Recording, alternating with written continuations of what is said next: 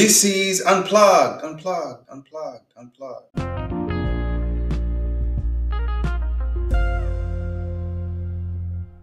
Welcome to this episode of Unplugged. We have been talking about the subject of suffering, and for context, suffering according to God's will. This has been a very interesting series.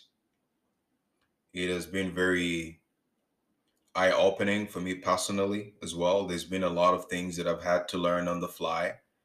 I, when this was this kind of talk or message was first put on my heart, I did not envision that we would go, you know, 11 episodes deep on this subject. But it's a subject that it is not very fun to talk about. Not a lot of people are talking about it in Christian circles because right now, uh, most congregations, most gatherings, all they're talking about is the God of breakthrough.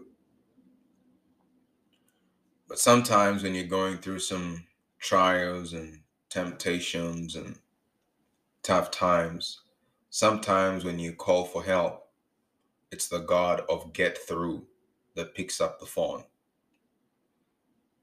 Now we've talked about the context that you need to understand how this diff- suffering according to God's will, but our sufferings can be put in different contexts. So far, we we we we, looked at Job's suffering, which was a loyalty test, a test of loyalty uh, I say the Job was nominated for Medal of Honor. He was the strongest kind of like soldier that God could send out to the battlefield to contend with Satan. And he passed the test. It was painful, but God was faithful to him as well. He gave him double, returned twice his possessions. Uh, the 10 kids that Job had lost, Job had a new set of seven sons and a new set of three daughters. We also talked about his suffering. Sometimes we can go through suffering due to disobedience. The first time that we see humankind end up on suffering street was through disobedience, Adam and Eve. And a scripture that we also looked at was from Psalm 119 that talks about before I went astray, I was afflicted. No, before I was afflicted, I went astray. So that is Psalms 119, verse 67 it says, Before I was afflicted, I went astray, but now I have kept thy word. And the psalmist goes on in verse 71 to say, It is good for me that I have been afflicted, that I might learn thy statutes. Now, when you go through suffering, it can be a lonely place. Sometimes we tend to think that, like Jesus said in the uh, cried on the cross, Eli, Eli, lama sabachthani, meaning, my God, my God, why have you forsaken me? But in moments when you're going through suffering, it feels like the Lord is quiet. It feels like he's not talking. It feels like he's being he's kind of stepped to the side. But you know, the scriptures also talk about, he says, I'll be with you in trouble. Psalms 91. In Psalms 91, it talks about I, when you call upon me, I will answer you, and I will be with you in trouble. I will deliver you and honor you. And with long life, I will satisfy you and show you my great salvation. Now, of course, God is the person that we run to when we're going through, through affliction. He should be the one. But sometimes that delivery is not an immediate end to the suffering you're going through, to the trial. Sometimes it's a God who lifts you up out of the dust or out of the dunghill, as First Samuel chapter 2, verse 9 says, He raises up the poor out of the dust and lifts up the beggar from the dunghill to set them among princes.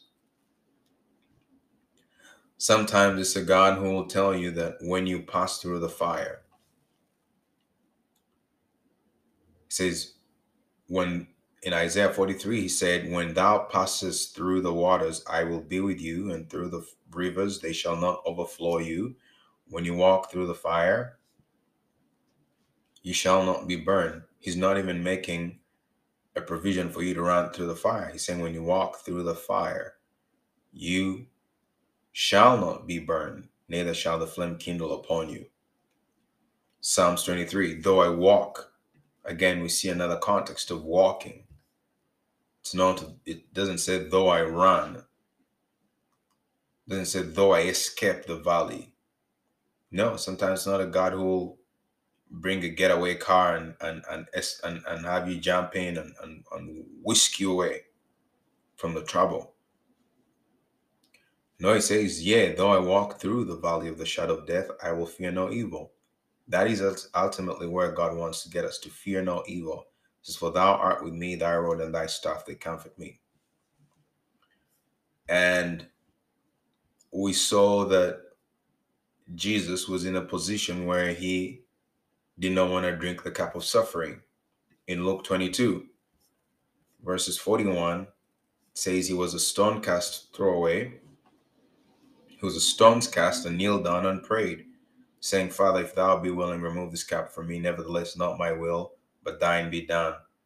So he realized he has to go through this one when he said, Nevertheless, not my will, but thine be done. And what happened says, And there appeared an angel unto him from heaven, strengthening him. So backup was sent.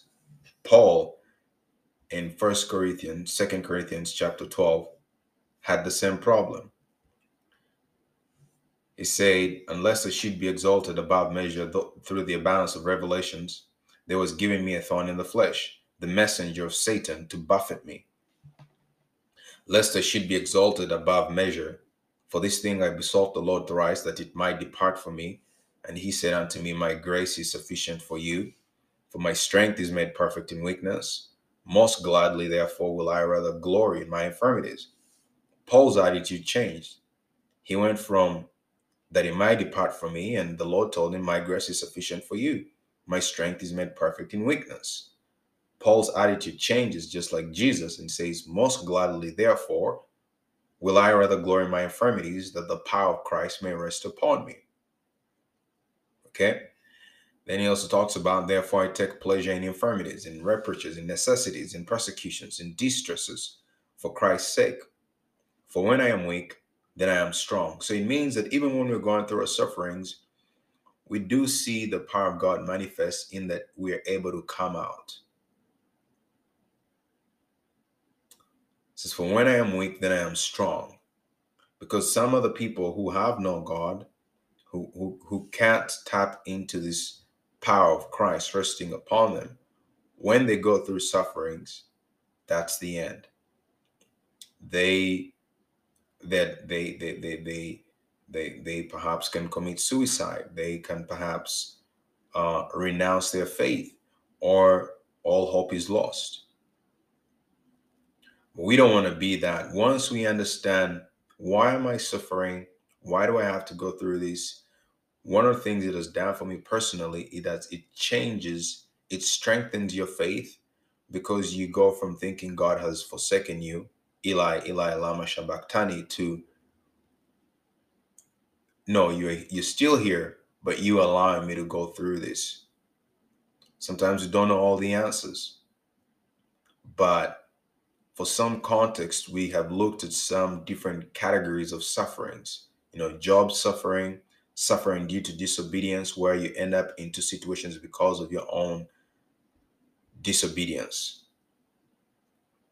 But then I say there's another uh, kind of suffering, which is a character building suffering. You know, like Abraham. Uh, before Abraham did the loyalty test suffering, which is being asked to sacrifice his son, that pain, the time waiting for the birth of his first son, Isaac, that was a character building suffering.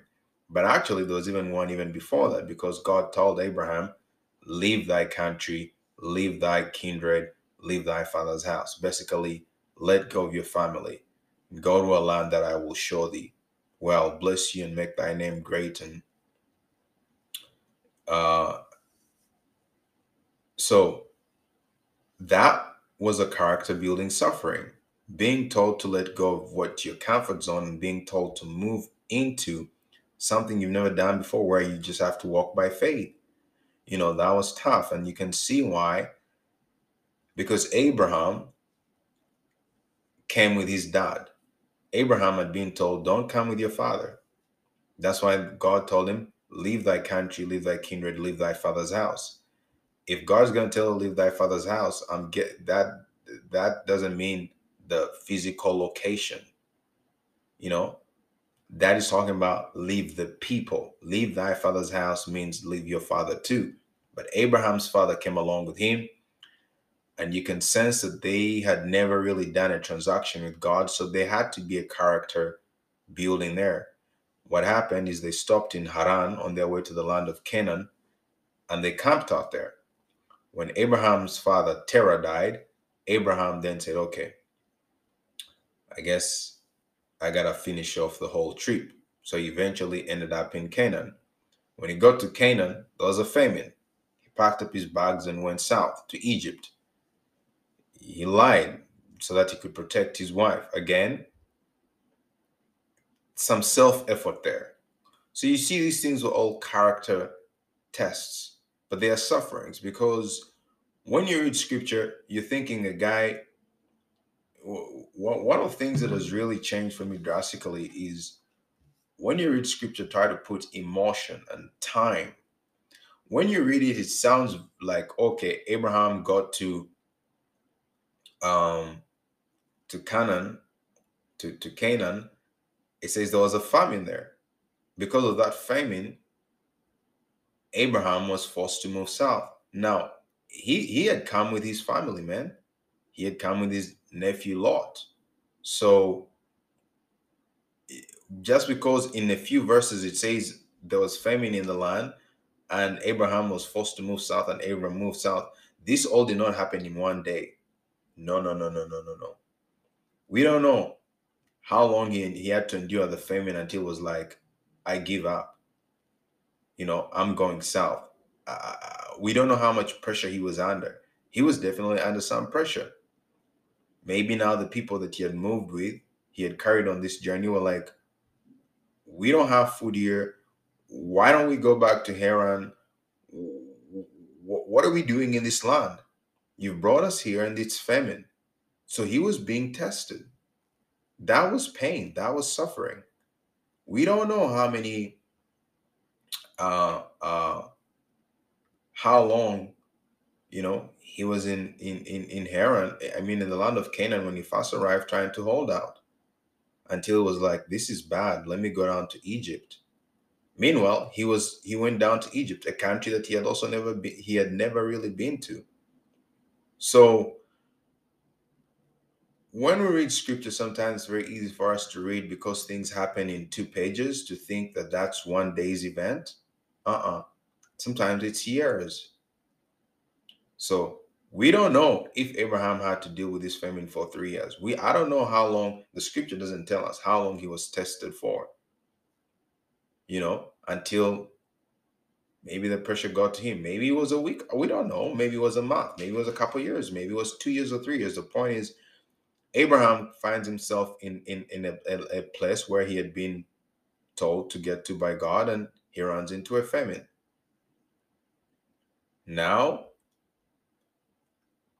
the other thing you could ask is maybe if Abraham had arrived earlier, he wouldn't have needed to deal with the famine.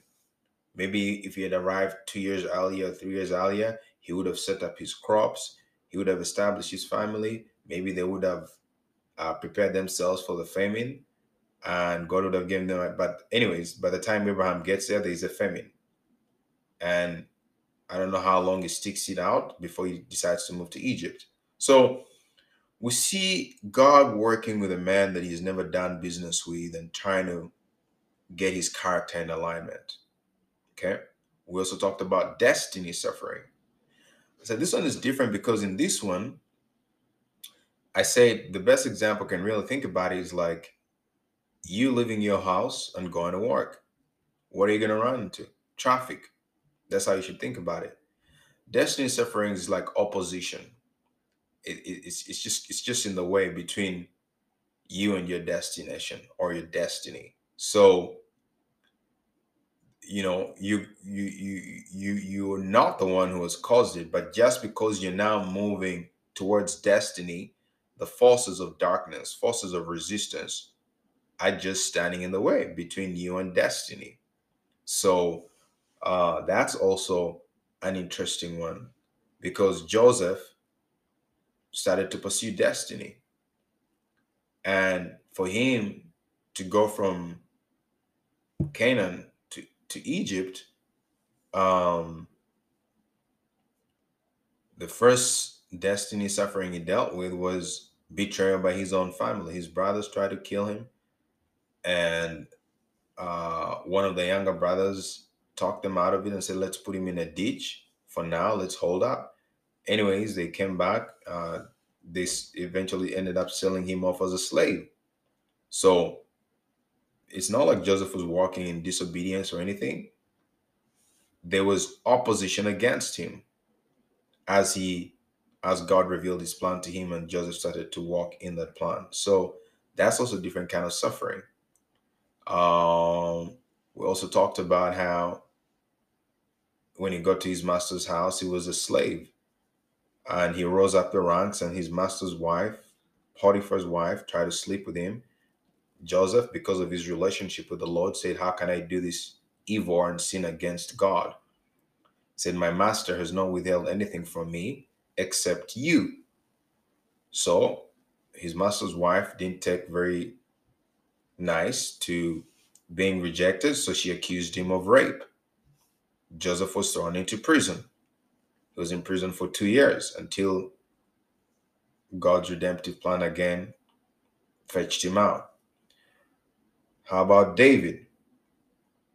David also, God decides to use a man. David decides to anoint him to become king. David, on the journey from shepherd to king, well, he has a success. At the beginning, he kills Goliath. David versus Goliath. We know that story. However, what happens is after he kills Goliath, it brings in persecution, it brings in suffering. What kind of suffering? Well, now the king, who's no longer king, Saul, tries to kill David. Yet David just helped Saul. Saul becomes jealous because the women are singing, Saul has killed his thousands and David has killed his ten thousands. Saul becomes jealous and tries to kill David. So David ends up running for his life. He spends, I believe, about 10 years because from the time David was anointed to become king to when he became king is a space of 13 years.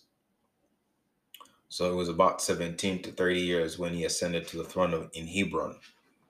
So he's in the caves of Adullam and all of this and all of that. So destiny sufferings. Um, Moses had some character sufferings as well to go through. Unfortunately for him, they ended his journey prematurely and he was not able to take the children of Israel into the promised land. So then the other last category was Christ's sufferings. There are three kinds of sufferings that we see Jesus went through resistance, persecution, and submission. So that's where we are just going to kick off. Uh, I've just kind of given you somewhat of a summary of a recap. I like to do a recap. So we're just going to jump into these. And the scripture to set us off has been the context scripture. Our context scripture has been First Peter chapter 4, verses 12 to 19, which reads, Beloved, it's talking about suffering. It says, Beloved, think it not strange concerning the fiery trial, which is to try you as though some strange thing happened to you. We've read this a couple times. So right now, if, if, if you listen to this, uh, I've explained through this passage of scripture, but just to go over it again, it says, Beloved, think it not strange concerning the fiery trial, which is to try you, as though it says, as though some strange thing happened unto you. Okay, that's interesting. Why? It says, But rejoice inasmuch as you are partakers of Christ's sufferings. Okay, this is First Peter chapter 4, verses 12 to 19. So it's telling us to rejoice inasmuch as you are partakers in Christ's sufferings. So, what are these sufferings? We've said we have resistance, persecution, and submission. And that's kind of what we're going to go through. Okay. So it says, but rejoice inasmuch as you're partakers of Christ's sufferings. That when his glory shall be revealed, you may be glad also with exceeding joy. Then he goes on to say, If you be reproached for the name of Christ, happy are you, for the spirit of glory, excuse me, for the spirit of glory and of God resteth upon you. On their part he is evil spoken of, but on your part he is glorified. Okay? So says, when we are reproached for the name of Christ, it says, Happy we what? It says, For the spirit of glory and of God rests upon us. It's almost like a badge of honor. Anytime you suffer for the name of Christ, you should count it joy. That's what the scriptures say. So, right now, when I hear Christians talking about, oh, yeah, people are against us, people are against God, people are persecuting us for you, you know, uh, the name of Jesus and all these things, we actually shouldn't be sad because it says, if we're reproached for the name of Christ, happy should we be. It says, happy are you. It's why? For the spirit of glory and of God rests upon us. Because on their part, he's evil spoken of, but on our part, he's glorified. Says, But let none of you suffer as a matterer. So it's telling us, as you're partaker of Christ's sufferings, watch out that you do not be a partaker of such manner of sufferings. Which ones? It says, Let none of you suffer as a matterer, or as a thief, or as an evildoer, or as a busybody in other men's matters. Yet if any man suffer as a Christian, let him not be ashamed. You see, but let him glorify God on this behalf. It's talking about if you suffer as a Christian, you shouldn't be ashamed. That's why in the beginning it say, don't count it strange concerning the fiery trial, which is to try you. It says, do not be ashamed because you're suffering on behalf of Christ. You're suffering as your master did. In Revelation chapter 3, verse 21 says, He that overcometh, even as I also overcome, as I also overcame, I shall give to sit with me in my throne. Says, To him that overcometh will I grant to sit with me in my throne, even as I also overcame, and am set down with my Father in his throne. He that has an ear, let him hear what the Spirit says to the churches. So our master suffered, and how our master really identifies with us as followers is through the stripes of our sufferings. Okay?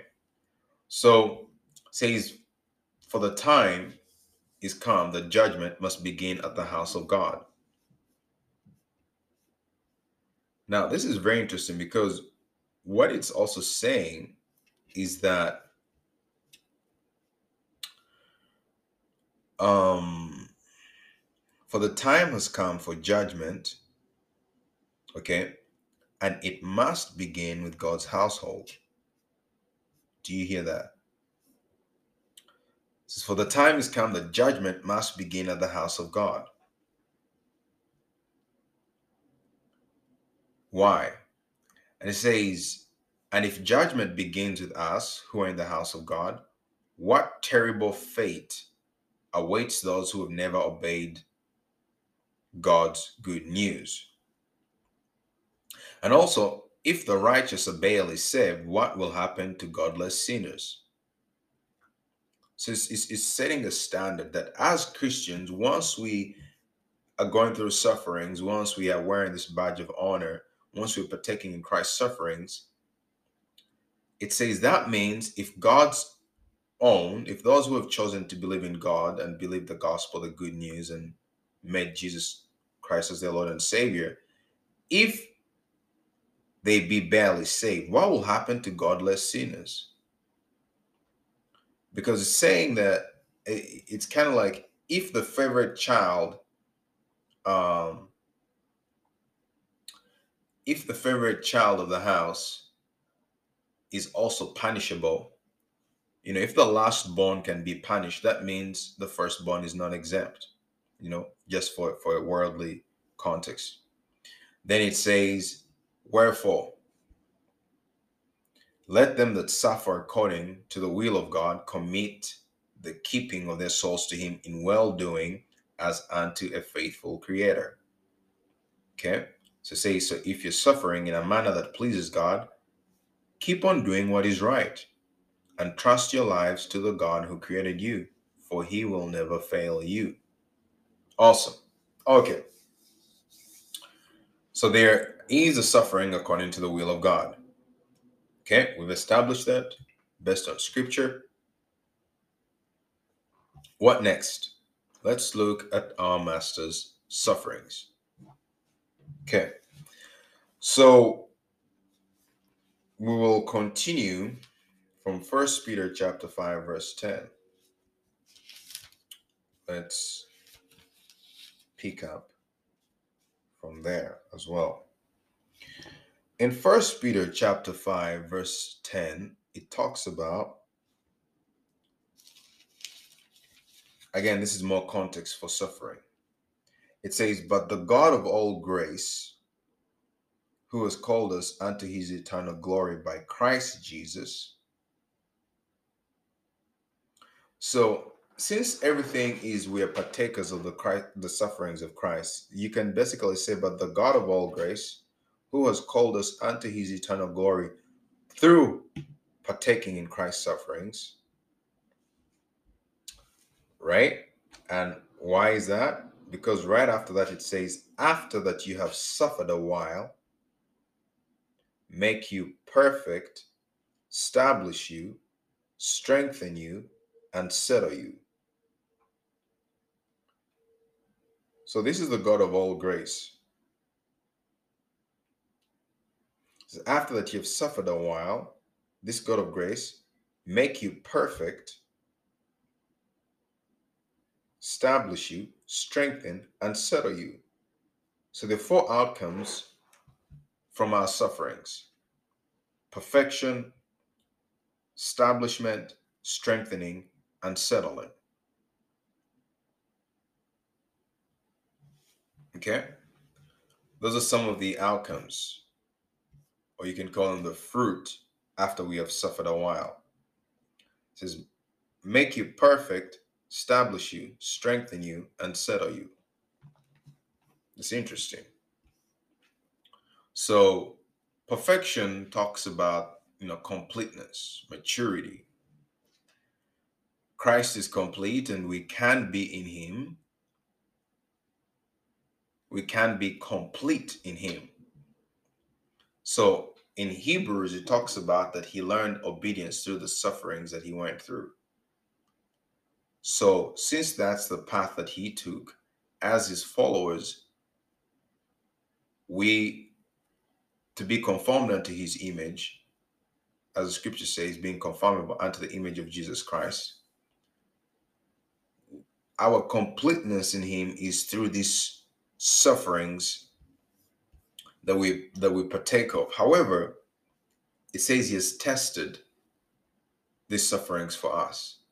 The reason we're able to be complete in him is because it says the scripture says he's the author and finisher of our faith. So he has shown us how to do it. So we can have faith that we are able to go through it as well. We can have faith because scripture says, I can do all things through Christ that strengthens me. I can do all things through Christ that strengthens me.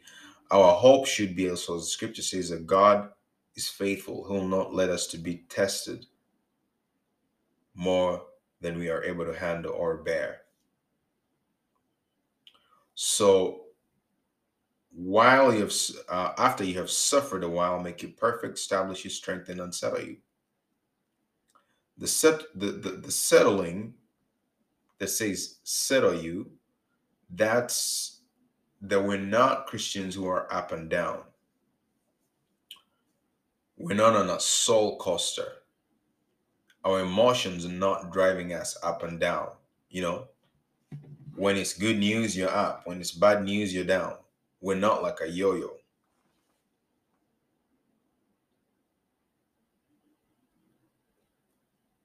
We are not like a yo yo. We are not like a yo yo.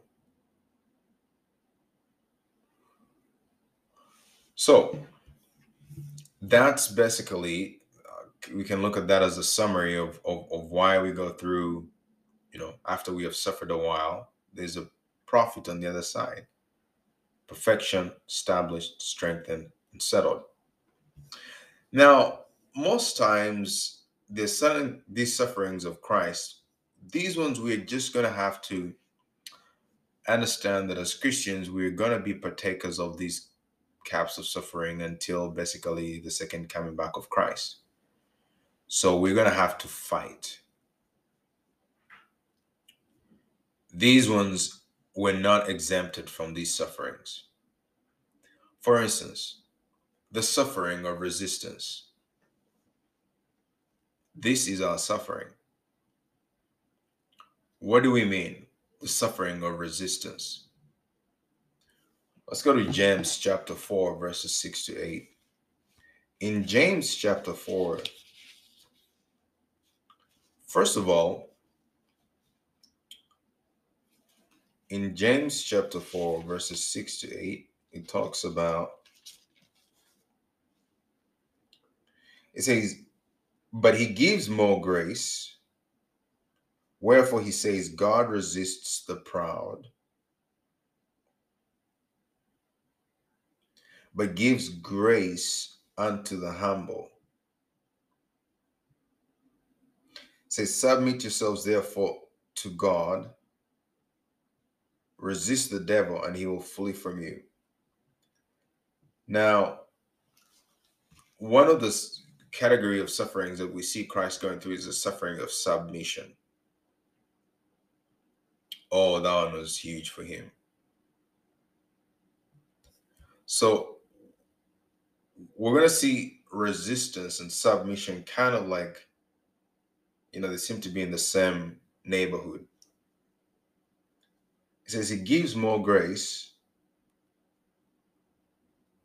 Wherefore he says he resists the proud, but he gives grace to the humble. Well, how do you become humble? By under through submission. So there's a suffering of submission. We'll get to that. It says, Submit yourselves therefore to God, resist the devil, and he will flee from you. Resist the devil. What does this even look like? Find out in resistance, we are to find out where so first of all what we should be resisting. So some things we're supposed to resist, other things we're supposed to yield to. So let's say sickness. We don't yield to sickness. So our suffering is in resisting sickness. Resisting sickness is is is is is a suffering because the scripture says in First Peter 2:24 it says who his own self bare our sins on his body on the tree that we being dead to sin should live unto righteousness by whose stripes you were healed. So, when you receive a doctor's report that says you're diagnosed with something, when you feel sickness trying to come on you, to resist that demonic attack, to resist that spirit of infirmity, it takes effort. Because sometimes that thing that you're resisting, it doesn't go away immediately. So as Christians, we're not, we don't yield to sickness. We don't say, you know, when sickness is coming us, we don't just kind of lay down and let sickness walk all over us. No, no, you resist sickness. But resisting sickness, it, it, it takes um you know it, there's things that you have to do. For instance uh, it, it, you know it says um death and life and the power of the tongue. Uh it says you eat from the fruit of your tongue.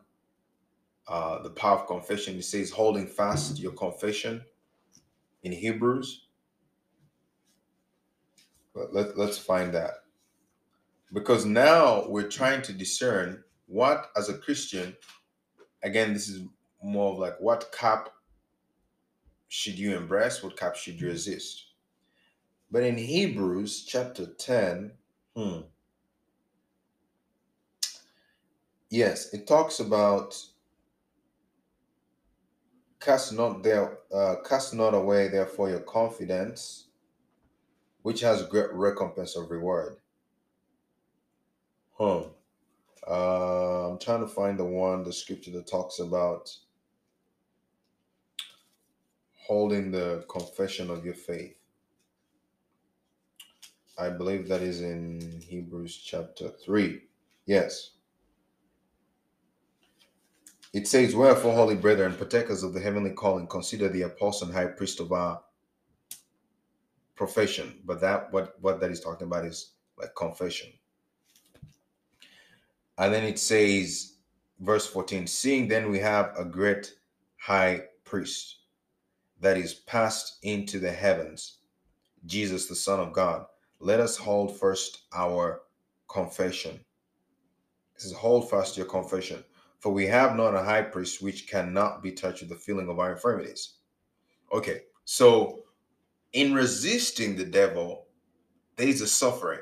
For instance, um, let, let's let's talk about how to deal with um, loneliness, anxiety, doubt, fear, all of those things. So that's an attack from the enemy. Okay. And as a Christian, you're supposed to hold serve. Actually, you don't want to hold serve with the devil because you're supposed to hold your you're supposed to hold your stance because as Christians we fight from victory not for victory. So a lot of people when they're going let's say through mental health issues you know especially living in a time where there's a lot of uh,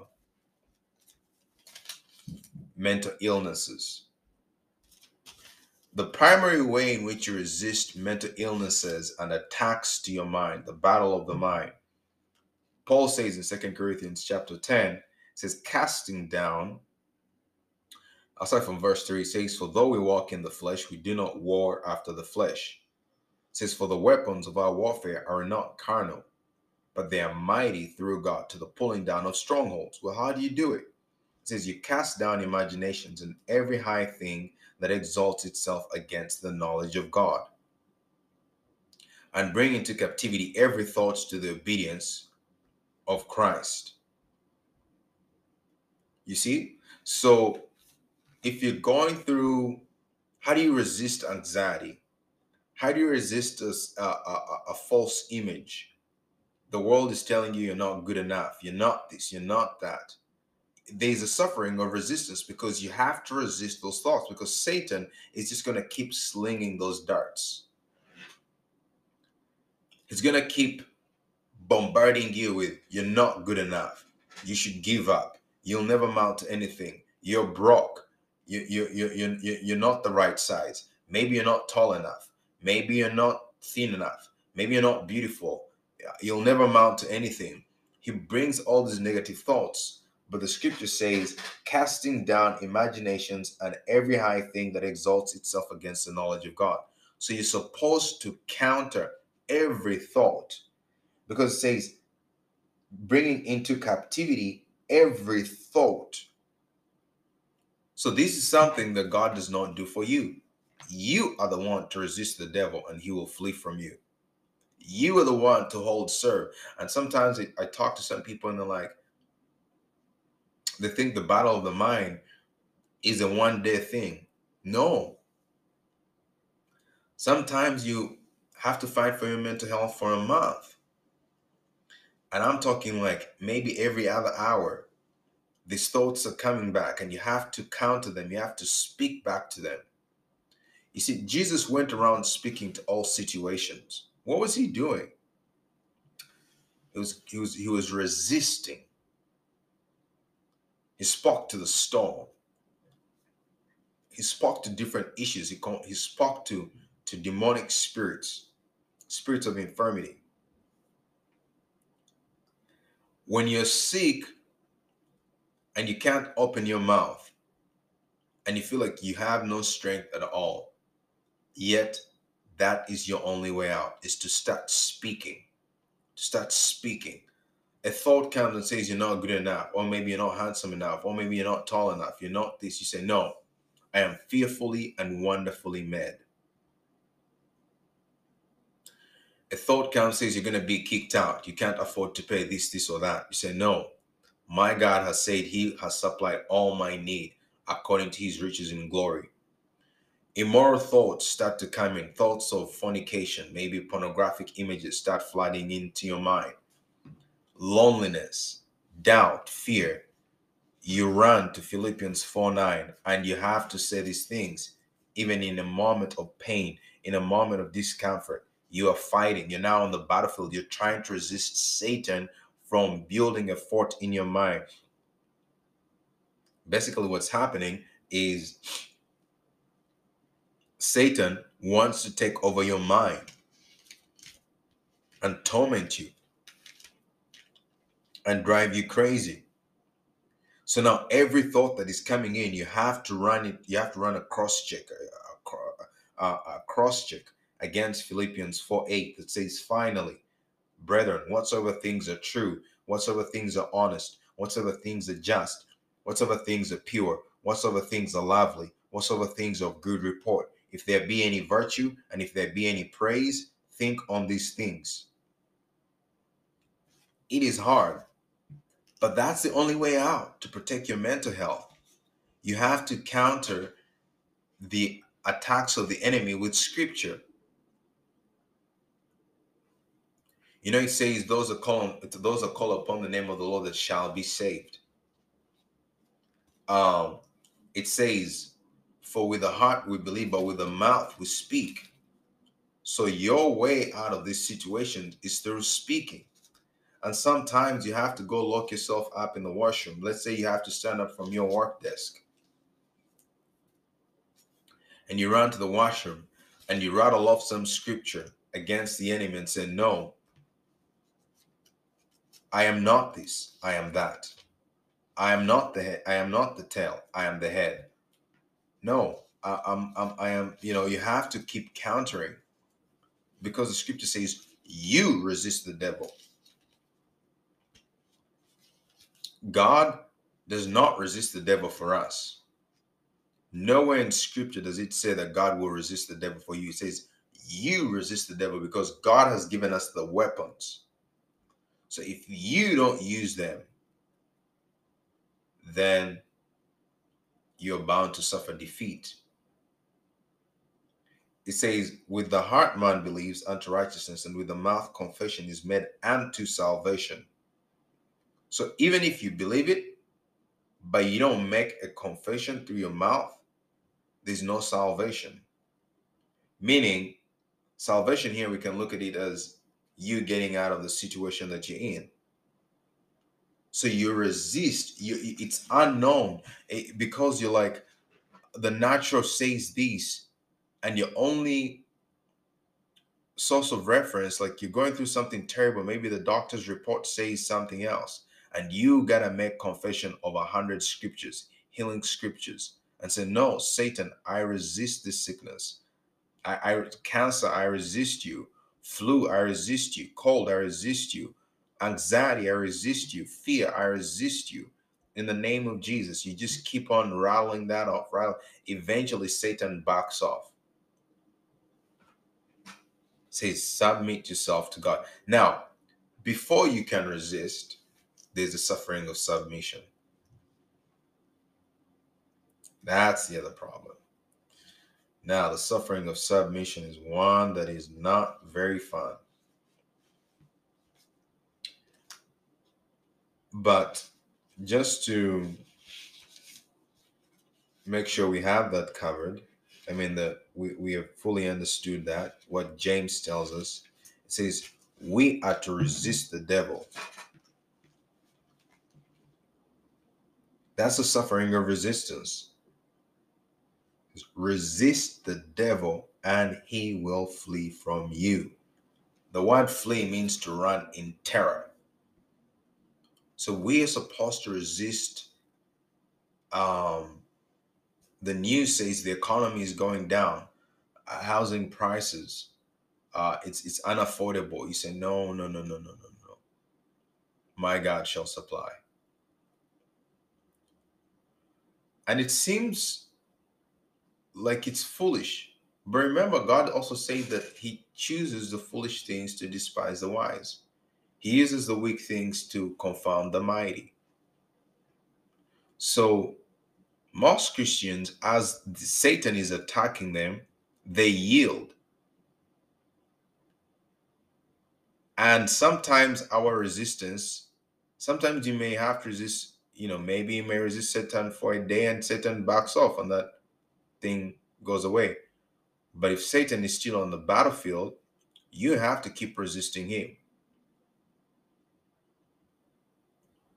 You resist the devil. You resist. You stand.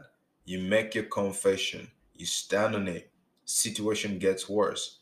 You hold first your confession. You say, No, I'm not going to give up. I know the word of God is truth, like silver tried seven times. It's pure. So we have to go through this. This is a suffering. It is not easy. The suffering or resistance. When you're not in a position to speak, but you have to speak when you have to take a small walk of faith because you believe by his stripes you were healed. And now you have to get out of bed because you've prayed, okay, now take a step. Take a step forward. You've been feeling a lot of pain in your hand. Someone has prayed for you and you believe you've been healed. Now start rolling that hand. Get the power of God flowing so we're supposed to do the resisting. That one is ours to do.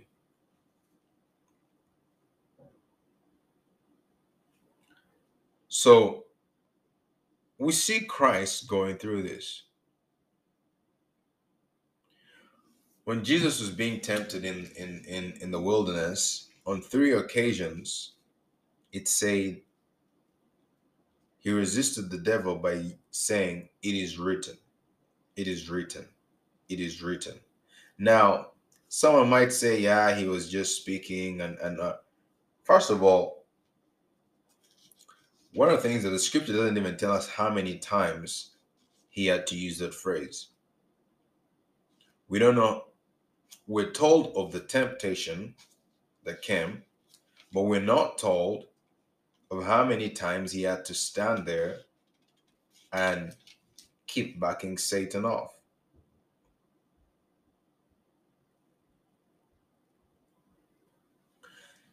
The suffering of resistance.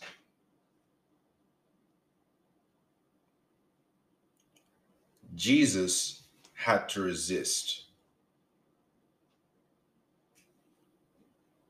temptation as well.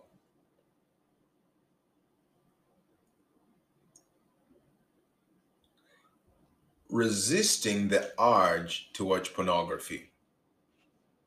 That's a resistance that you have to deal with.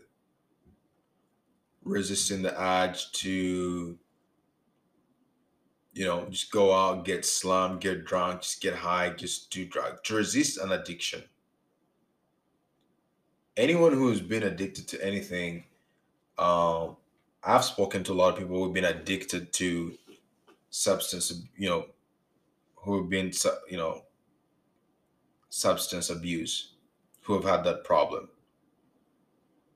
Resisting uh, the urge to take that that's why some people are not able to break free from addiction is they just can't resist it they can't fight they can't hold themselves back they can't resist pornography they can't resist cocaine they can't resist heroin they can't resist getting drunk they can't resist marijuana.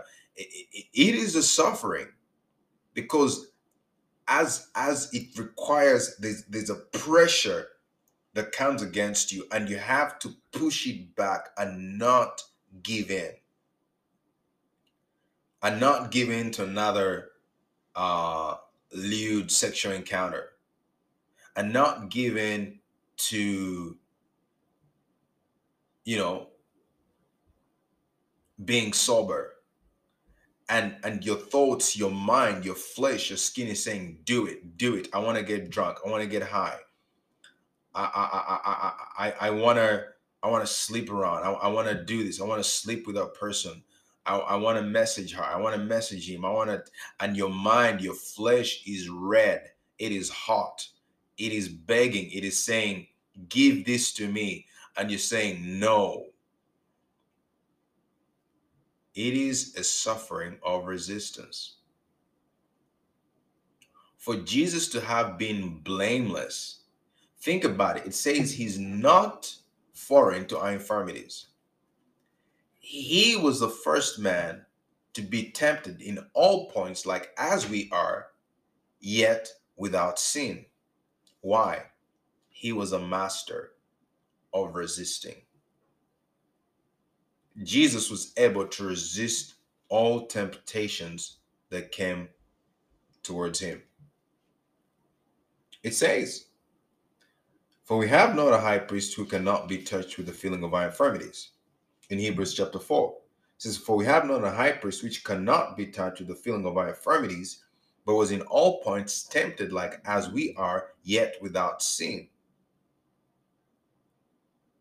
He did not give in.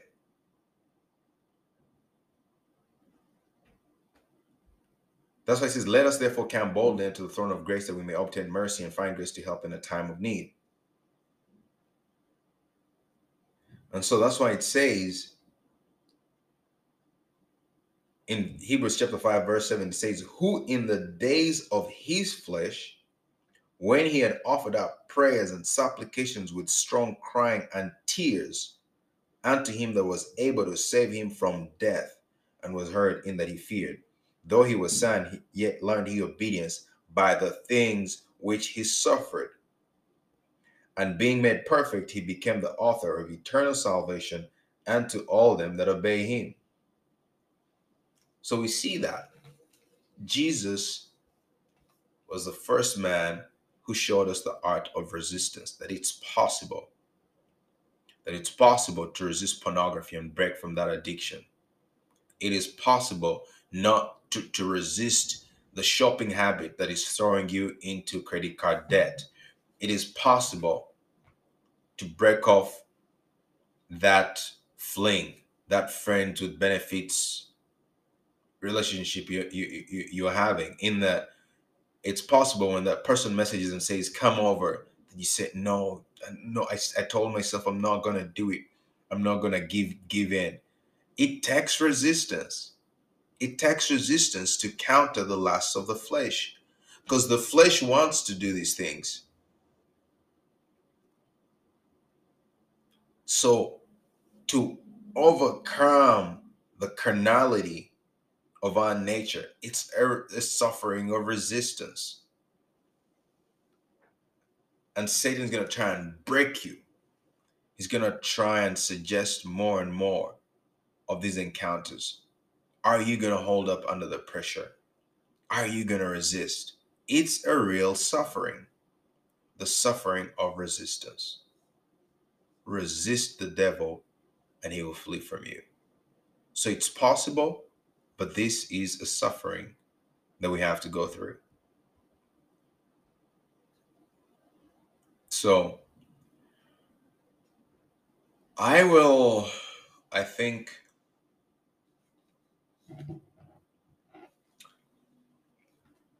leave it at that. Just give you something to think about. But it takes resistance to resist. I mean, it's a suffering of resistance that is real. Not having to go on social media if you're addicted, right? Uh, uh, when you talk to people who are addicted to things, man, you don't realize how how hard it is. Because for me, you know, I'm free right now. Uh, I, I don't have any addictions, but I've had some addictions in the past. But the thing is, when I look at people, I, I know the pain. I, I can remember one point when you're trying to, let's say, in, in the area of sexuality, and you're trying to resist those urges at certain point it feels it almost feels painful so when i see someone struggle with that i'm like wow may god give you grace i know what that feels like it can feel like this pain this actual bodily pain the more you resist not doing that thing it, it becomes painful it becomes painful not giving in to that addiction it's pain. It, it's a resistance, suffering of resistance. It's real. So I'm going to close this out by praying for us. Whoever is dealing with a, whoever is having to, you know, whoever needs strength in this area of the suffering of resistance. I'm going to pray for uh, resistance power in whatever you're having to resist. I'm going to pray for you. I want to pray for you. It's real. Jesus was the only person who ever resisted all manner of sin of temptation. So he broke the barrier. And if Jesus was able to, we just have to ask him for the same grace that uh, that helped him to overcome the wisdom, the knowledge that we may also be able to overcome the suffering.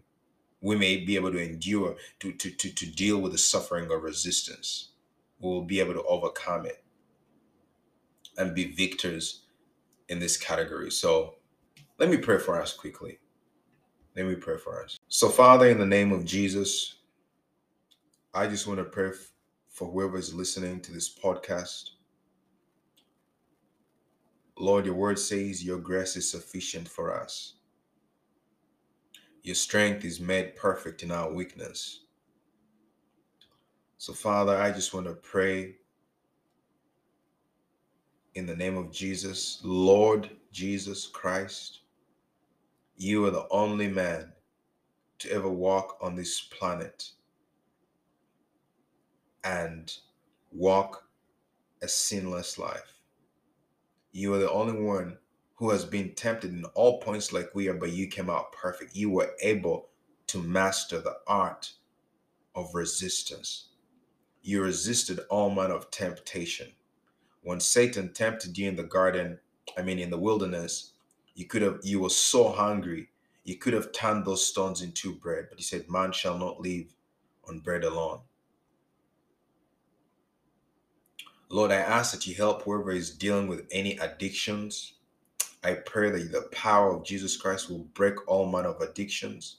Lord, I ask that you give whoever is listening the strength to resist if they're trying to resist addiction, uh, even uh, re- resisting habits of work, being a workaholic, being an alcoholic, uh, resisting the urge to watch pornography, resisting the urge to continue a friends with benefits relationship that requires them to keep giving uh, giving into uh, uh, uh, uh fornication, resisting urges of adultery, resisting pride, resisting uh, people who are dealing with mental health issues, whoever is trying to reclaim their mind back, whoever is trying to resist mental illnesses, whoever is trying to resist fear, whoever is trying to resist anxiety, doubt, uncertainty in their lives. Father, in the name of Jesus, Lord, I ask that you bless whoever is listening to this, empower them, equip them, give them the grace to overcome whatever they're trying to resist. Strengthen them, O oh Lord, that they will be able to be victors. Give all of us the power that we need to resist the devil that he may flee from us. You told us to resist the devil, but we know that it is through you that we can do all things. I can do all things. We can do all things through Christ. You who's listening to me, you can do all things through Christ that strengthens you.